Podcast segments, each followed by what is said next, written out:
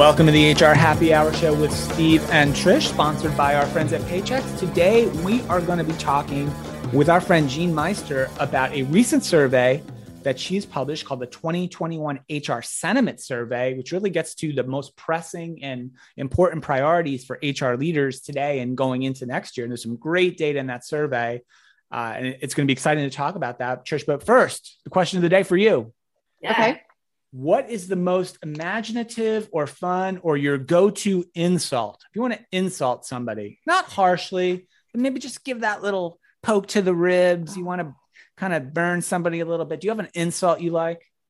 The first thing that came to mind was bless your heart. I don't know. It's one. like that that little southern kind of oh bless your heart i don't know yeah. it's it's really bad right so yeah that's, that's the first one i thought of that's how about one. you what do you think i have one trish i have a okay. standard one and here it is it's i'll look at the person i want to insult and i'll say who's that clown oh, no you don't yes and here's why this is the best insult because it's a double it's a double jab because first of all you're calling them a clown right? Which yeah. is bad. Yeah. And second, you're implying that they're not even one of the better known clowns. Oh my goodness, that's Steve. Why, that's Steve. why that one's my favorite. So there you go. Okay, well now we know. I you know, I I was a big fan when I was working like in corporate of having like secret insults. Have you ever had those where you worked? Probably. So like yeah my biggest thing my whole team knew if i said no worries about like if some somebody asked me and i was no worries that was that was bad that was really bad that was like my way of saying like oh no i'm well, not down with this at all but no worries i got you. Okay. Well maybe our guest has an insult she likes. Well she has a moment to think about it. Let me introduce her formally and welcome her back to the show. We are very excited to welcome jeanne meister back to the show. Maybe her fourth appearance something like that. I'd have to i'd have to look back through the archives jeanne but it's a number Probably of appearances. Fourth if you get if you get to the fifth appearance, you do win a prize. We could talk about that later. But Jeanne is the founding partner of Future Workplace, an HR advisory and research firm. She's also the best-selling author of three books, including the Future Workplace Experience, the 2020 Workplace, and Corporate Universities: Lessons in Building a World-Class Workforce. She lives down in the New York City area with her husband, daughter, and two dogs. That's cool. And according to Jeanne, I like this part, Jeanne. I love the I love the new bio here we got. According to Jeanne, her daughter is a case study on what millennials require from their employers. Wow. And she's, a, she's, an avid cook and is on the board of advisors. I hope I pronounce this right for the Mahaway Mahaway Center for the Performing yeah, Arts. it's tough. It's an Indian word, Maha, uh, Mahawi. Mahawi Center for the Performing Arts in Great Barrington, Mass, and volunteers for the Columbia County Land Conservancy. Jeanne, welcome back to the show. How are you? Good to see you.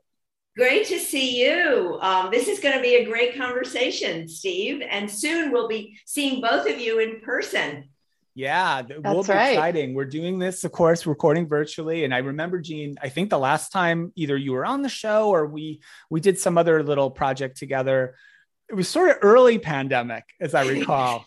right, it was. And it's like a year and a half later, and here we still are you know how I remember it was early because it was um, last summer, and you were you were taking the call outside. oh wow! yeah, that sounds like me. That's that's for sure. Well, Jeanne, welcome back to the show. So great to have you. Uh, we love having you. you like, you're always doing some interesting things, always publishing new research, doing a lot of really cool things in the HR and HR tech space.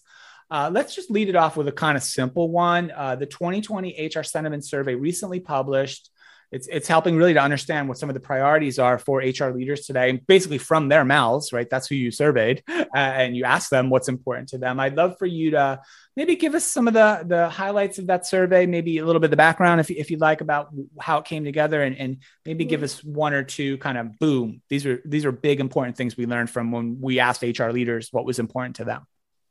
Okay, thank you. Um, a little bit about the demographics and how it came to be. So, the survey was actually conduct, conducted in part with future workplace members and the members of Boston University uh, Questrom School of Business. They have a group of CHROs called the HRPI.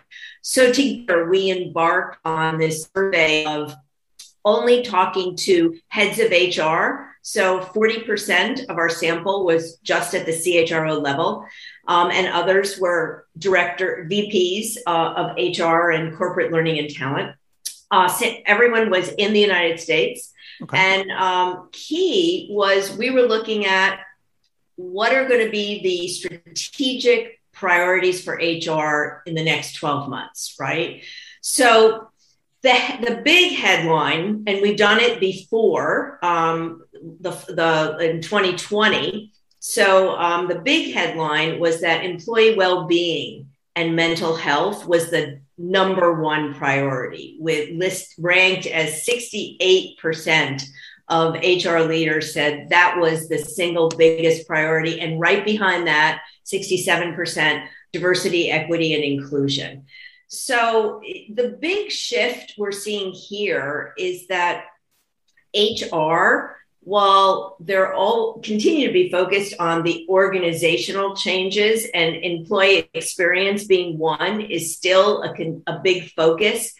I think because of what we've all experienced in the last believe it or not, Steve, it's a year and a half, yeah. not just a year. Um, they i think hr leaders are now really looking at the life experience of their employees and the struggles they're facing working from home managing homeschooling and just keeping you know just ensuring their own well-being in the process. You know i find that so interesting jeanne because one of the things i was looking at when i first saw the survey was sort of how those uh, sentiments have changed and evolved even in the last year. And so it looks like there's a little move away from more the analytics, kind of the mechanics, the operations of an HR department or of a workforce. And even though it's a bad reason that maybe got us to this position, I'd love to hear your thoughts on it seems like this is a more human, like foundational level sort of approach to the people in our companies. Is that what you're seeing and hearing when you're talking to yeah. all these CHROs? I am Trish, and and while I'm, you know, I'm not saying that people analytics it, it's actually came in number five, right? From of course, yeah. So I'm not saying it's no longer important, but I think you know leaders, business leaders, and HR leaders have been moved by the moment that we're all in. And, and I think for the first time, um, working from home has been the great equalizer, right? I mean, we're all doing it. It's not happening on an individual right. basis. It's no longer seen as a perk. And, and while productivity hasn't been negatively impacted, we are we are seeing how difficult it is to manage everything. And importantly, the lines being so blurred between work and life. I think that's why uh, leaders are really focused now more than ever on how can they nurture employee well-being so that so that employees have resilience as they continue to go through uh, just a tremendous amount of uncertainty. And I think that's what's um, I think that's what's driving this focus on well-being now more than ever. Yeah, it's yeah. definitely a response to just the last 18 months of incredibly challenging conditions. But as Trish and I have liked to talk about, and we've talked about it on this show before, the employee mental health challenge and or crisis if you'd prefer to even describe it that way um, existed prior to the pandemic it was just kind of maybe not emphasized as much or as just because there was a lot of HR leaders have lots of competing priorities, and uh, you know Trish knows this. You can't you can't do all twelve things. You just can't. They can't yeah. all be the highest priority, right, in a yeah. given year. So, um, but it was a problem that existed before 20, 2020, right? And it's just it's gotten worse, right? And there's a lot of data, and you cite some of it in the research here that shows how it's gotten worse. But, and now, at least, it's also good though that the reaction and the response from the HR leadership uh, that you surveyed is is now saying, yeah, we've got to make this our really our top focus area this year. Yeah, and, so let's spend a moment on on on this mental health mental health issue. Um, I think that I think companies are now really deliberately trying to destigmatize conversations about mental illness. Yes. And as you said, Steve, it's a, it's been an issue. It's not like there are so many more people now depressed or, you know, but I think it's now people are talking about it. Leaders are talking about it. And, and companies are, are really making deliberate efforts to, you know, have leaders address it in, in any way they can and also train leaders on how to have these really uncomfortable and crucial conversations. When, yeah, and, and even if you throw into just popular culture, uh, as we record this, the Summer Olympics are still going on. They're almost over, but yes. probably the United States' most famous Olympic exactly. athlete, right? Simone Biles talked very openly about her, her, concerns and her issues and her struggles, as well as uh, Naomi Osaka, the great tennis player. And yeah the reception to those athletes talking really openly about just struggling and they're super successful people much like yeah. many of the leaders that you talked to Jeanne and surveyed they're willing to share these stories and that and that the society is much more willing or open to to trying to listen and empathize and, and support them i guess is maybe what i'd say. Yeah I, I think we i was at that match steve at the us open with oh, williams wow. and osaka in september of 2019 and i'm an i love going to the us open. And you know there's there's always a moment when the winner is declared a winner and everyone stands up and cheers. And and that moment the exact opposite happened um, mm. Naomi Osaka pulled her head hat down and was in tears, and there was mass chaos. And and you could see from that to this spring when she, you know, went out of the Paris Open that that the last year and a half has left a really big impact on her. Um, and and these celebrities that have the courage to come forward and say mental health and mental illness is is as important as having a physical illness to talk about right? And and that's what we definitely need more of our leaders and celebrities you know bringing this into the open. And and i think with, i think with now it being the number one issue mm-hmm. here from hr leaders i think you know hr leaders are really um, charged with saying you know, what can we do to take care of our people? But the difference that I see in this year is that many of the benefits are now being to the family. Okay. The, the, the, it's no longer just the benefits directed to the individual worker that you're employing. Uh, with, I think, companies and forward looking HR leaders are saying, you know, this is an interconnected system here. And what can we do to help the entire family? And, you know, we, I, one of the examples in the report was Hewlett Packard. Mm-hmm. And they they have a program called HP Spirit.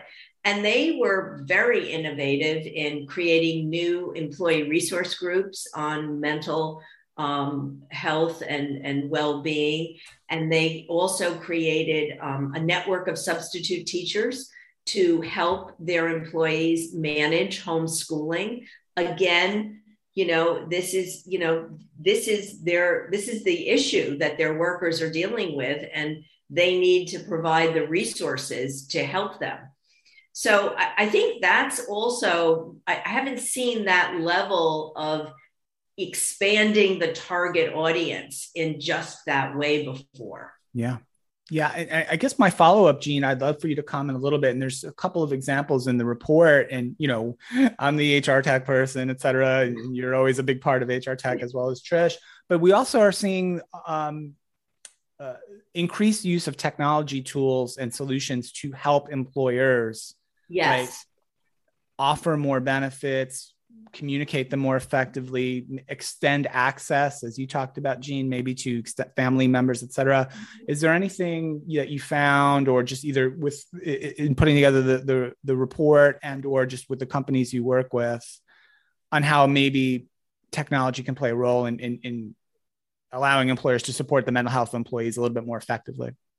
Yeah, well, it's definitely, you know, uh, the golden age of tech enabled well-being solutions. You know, they're, you know, they, we, you know, from, you know, from Lyra Health to, um, to uh, Motivosity and Thrive Global and Virgin Pulse, which has been around for a while. Mm-hmm. Um, I think the newest one, there's a really interesting new one, um, which is called Secure Save.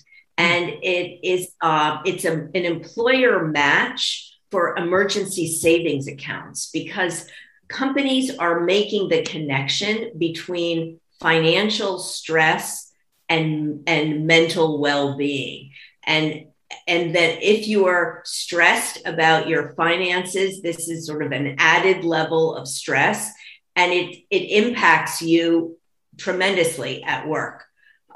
Um, and you know there there's shock statistics um, where um, you know a growing number of people have under a thousand dollars saved for a, for a financial emergency right mm-hmm. so what one of the interesting things that you're seeing it's actually 37% of americans cannot cover a $400 wow. emergency 37% of wow. americans so what we've been seeing in the past with financial um, programs you know did 401k student loan assistance right for millennials now I think companies are saying, well, you know what? It's it's we have to create a benefit that appeals to everybody. Um, and and with you know with the student loan assistance, they put a lot of money into that for millennials as a way to attract and retain millennials. But I think they're stepping back and they're saying, we need a you know a benefit for all workers and emergency savings accounts and having your employer match is a really powerful one so it's another tech and you know tech yeah. solution that um that i think is really you know is coming out at a, an important time because while it's a strong market for talent there's still so much uncertainty. And you know people are you know some people are you know looking for new jobs have jobs others are losing jobs. So. Yeah. I want to take a pause here and thank our friends at paychex trish. Let's uh give them a shout out. This episode of the hr happy hour show is brought to you by paychex one of the leading providers of hr payroll retirement and insurance solutions for businesses of all sizes are you looking for ways to help your business thrive in 2021 and beyond if so, be sure to review the great sessions from the first ever Paychex Business Conference, designed to help business leaders with insights, resources, solutions, and actionable takeaways to help them build a better workplace, a better team, and a better business. This two day virtual event was full of prominent speakers like New York Times bestseller Cy Wakeman to the star of ABC's Shark Tank, Daymond John. You do not want to miss out on these great sessions. So you can visit paychex.com slash thrive to see them all. And definitely recommend doing that if you haven't yet. Some really cool stuff from our friends at Paychex. Jeanne, okay, so we hit mental health, well-being. You know, it's, it's priority number one, of course. Priority number two, according to the sentiment survey, no surprise, right? Embedding diversity, equity, and inclusion throughout the the organization, throughout the HR function, throughout the organizational culture. Really, I'd just maybe just open real open questions you know i'd love for you to maybe comment on that finding and, and maybe uh, even some insight on, on what some organizations that you've talked to or or, or surveyed are, are doing to try to to really move the needle on that yeah issue. so um yeah well certainly as you said steve no surprise after what we have gone through not just as a country but really the world right um, with in 2020. I, I, think the the change here has been the tran- the increased transparency and accountability that companies are placing on DE and I.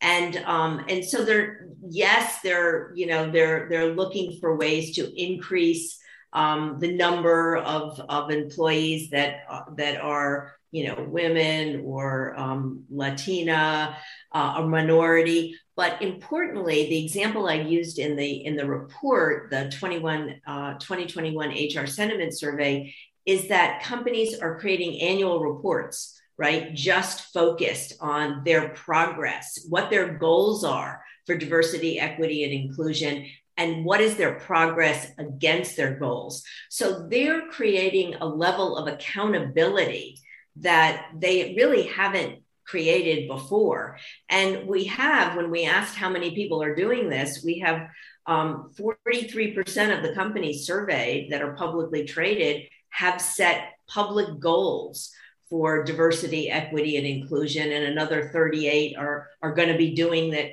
in 2022.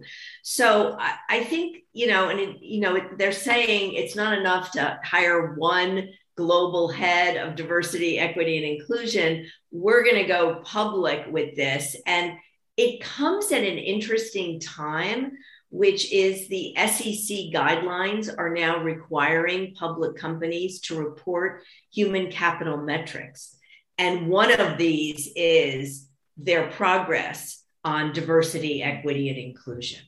So all of these things are coming together at the same time, and companies are, you know, really taking bold steps and and creating you know I, I, they've all, we've already had many training programs on DE and I and I think the issue now is you know how do we go beyond the one time training program and really build a culture and and make the case for um, sourcing a more diverse talent pool? I think that's one of the really important steps for many companies.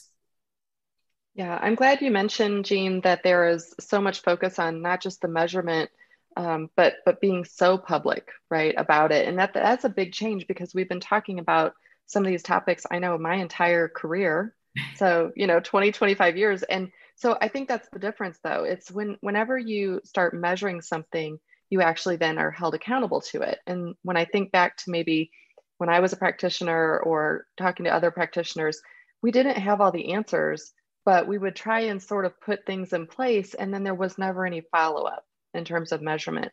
Can you talk maybe about some of the creative ways that companies or chros you're working with are approaching this from a really sort of practical hands-on standpoint? I mean obviously they're publicly stating we're going to measure this. We're going to do this and measure this.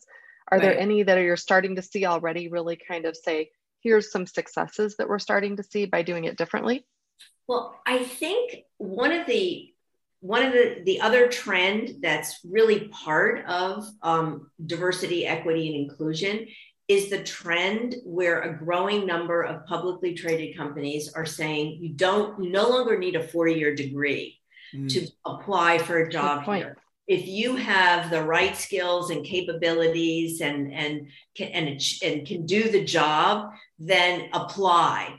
And so what that's doing is they're tapping a whole new set of, of sources for talent and that's they're much more diverse. So i think it needs to start with um, the hiring manager and the recruiting manager you know challenging each other for what what are the roles we really need and do we need a four year degree or not? And how can we challenge ourselves to look for talent in new places.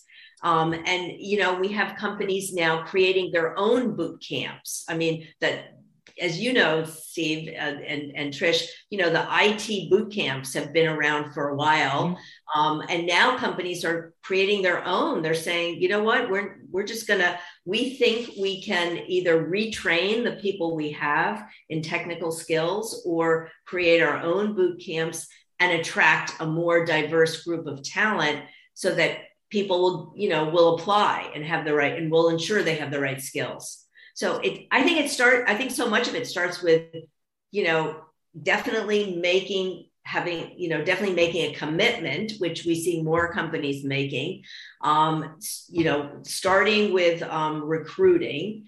But i think the other trend that's coming into play here is consumers and employees are expecting their company to take a public stand on societal issues. And and that is i think for for the first time that you know i've been tracking this we have seen companies now being challenged by their employees to stand up and, and take a stand on these big societal issues. And that's driving the increased level of account of, of transparency and the the seriousness of this issue to the organization.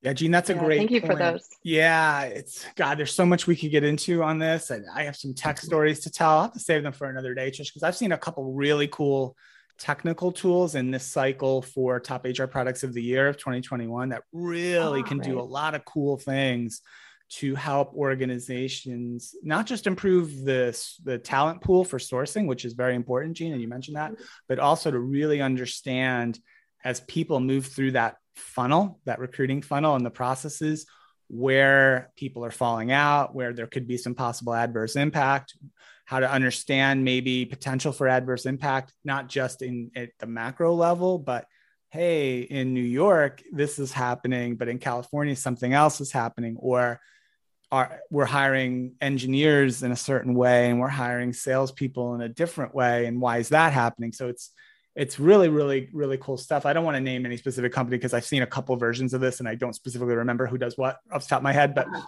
the, uh, I, I, think that's really uh, it's really important to understand that there are just like in the mental health and well-being that you talked about Jeanne, there's a lot of really cool and emerging technologies that can really help organizations better understand some of these uh, these issues and help them improve.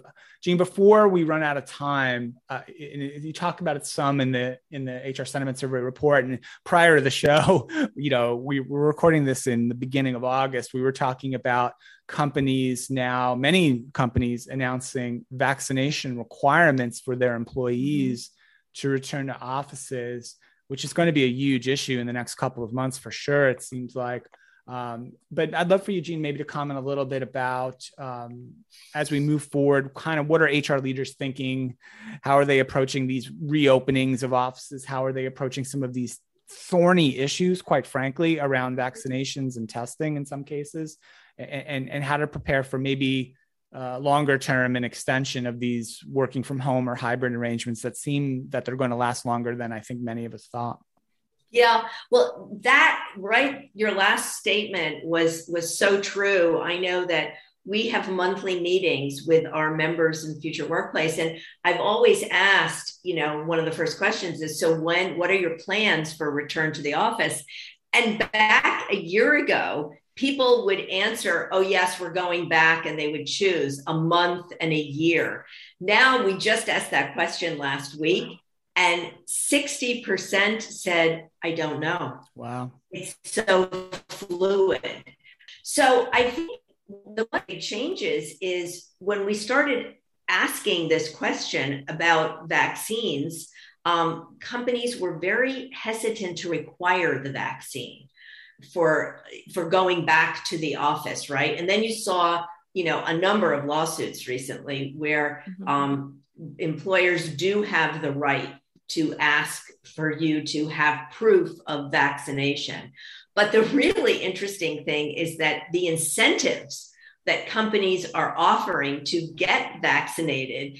Um, Vanguard, the um, mutual fund asset manager, now is offering $1,000 to their employees to get vaccinated by October, wow. which is their date for when they're going to be welcoming employees back. And, you know, I, I said to myself, now that's real money, a thousand dollars. Yeah. I mean, if, if I worked for Vanguard, I'd probably like get a tattoo that said Vanguard on my arm. If they give me a thousand dollars, I'd probably go do that. I,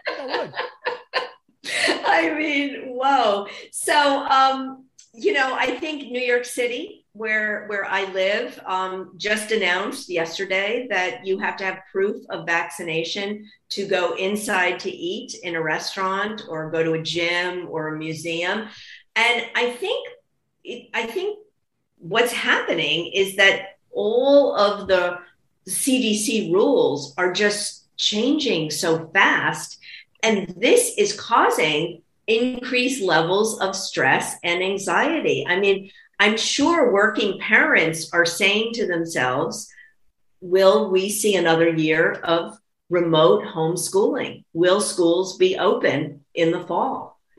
Or even worse eh, for schools and even some still lesser extent workplaces, but will they open and then be forced to close again or yeah, right like yeah. and we'll yeah. be doing that ping pong trish your kids are in high school and we're last the, they did that ping pong thing right a, a few times right between home and, and school they did and i have twins that are starting their senior year here in another week and obviously we're you know wanting to have a great senior year and do all the things that you do as seniors but also it's also thinking about colleges you know are they they're looking at going away from where we live and so that too plays into it you know are you willing to send your child to another state? What are the rules in that state? How is that that was one of the main questions we've had as we've toured different campuses. How are you handling your response to covid and to vaccination and to quarantines and all those things so yeah it's it's completely changed the entire way we live and work in a matter of 18 months and yeah.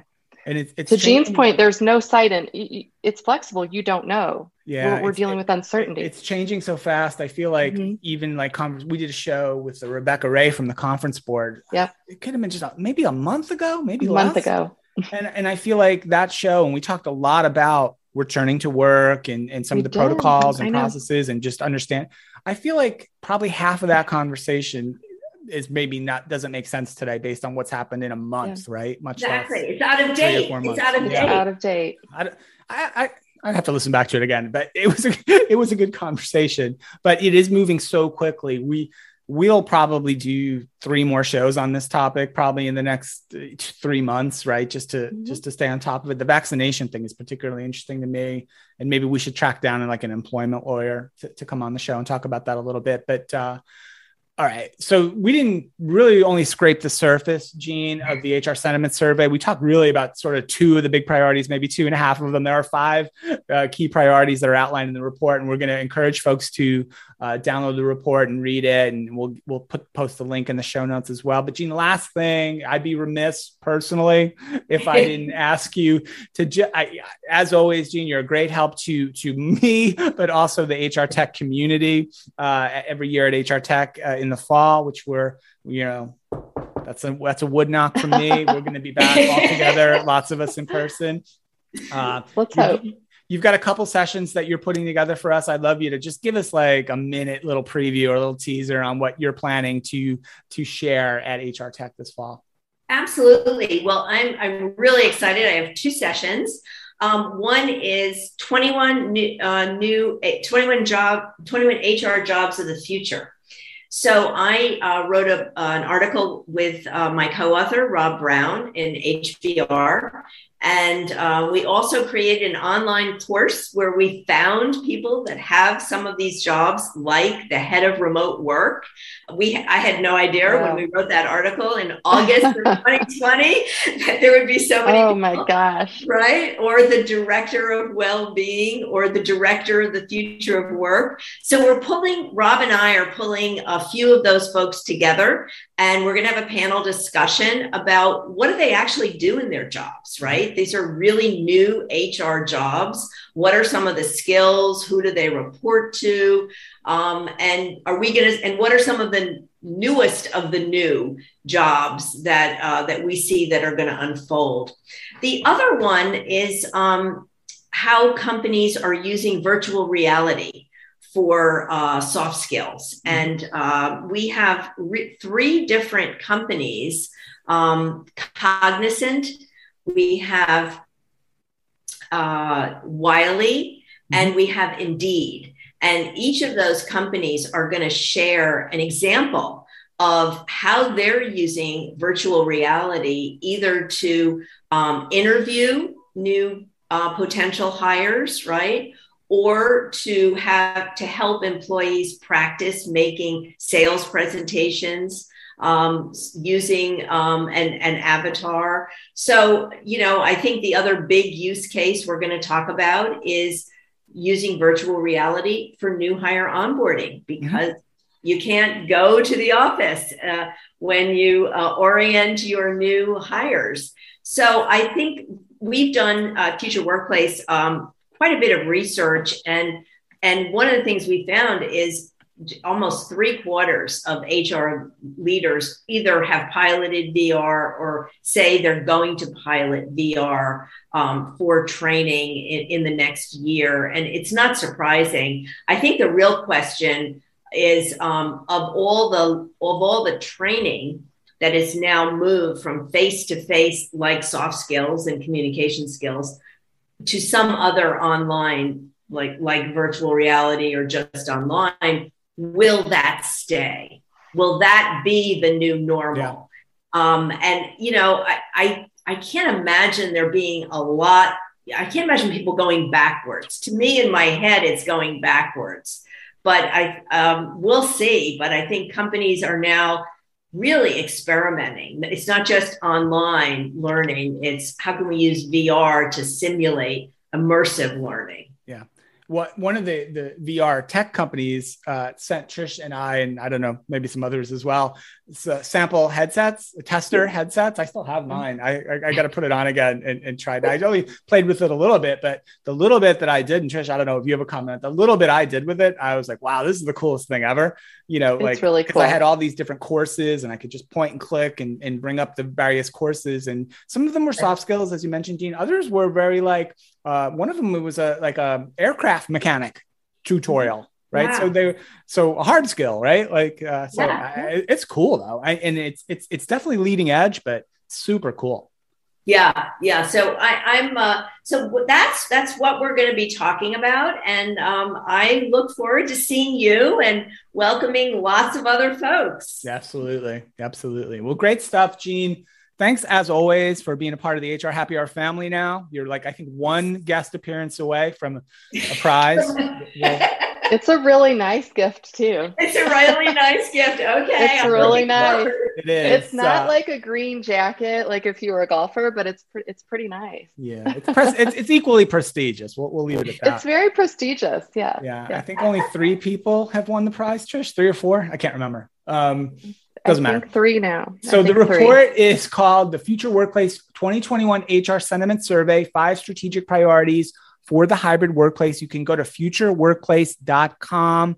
There'll be a link for ebooks. You can get to the survey there. I'll also put a link in the show notes for anyone to download and read the report. It's fantastic, really, really good stuff. Help you kind of organize your thinking about the re- the second half of 2021 or the end of 2021 and moving forward. Uh, Jeanne Meister, uh, thanks so much. Uh, once again, great to see you. Glad you're well. Thank you so much, Steve and Trish. See you All in right. Vegas. Bye-bye. All right, good stuff, Trish. We got to thank our friends at Paychex one more time. Paychex.com slash thrive for all the Thrive business conference content. We recommend you check that out. And Trish, check out all our show archives. Where, Trish? You know where. Wherever you get your favorite podcast, Steve. and go to hrhappyhour.net. So thank you for Jeanne Meister, for Trish McFarlane. My name's Steve Boese. Thank you so much for listening, and we will see you next time. And bye for now.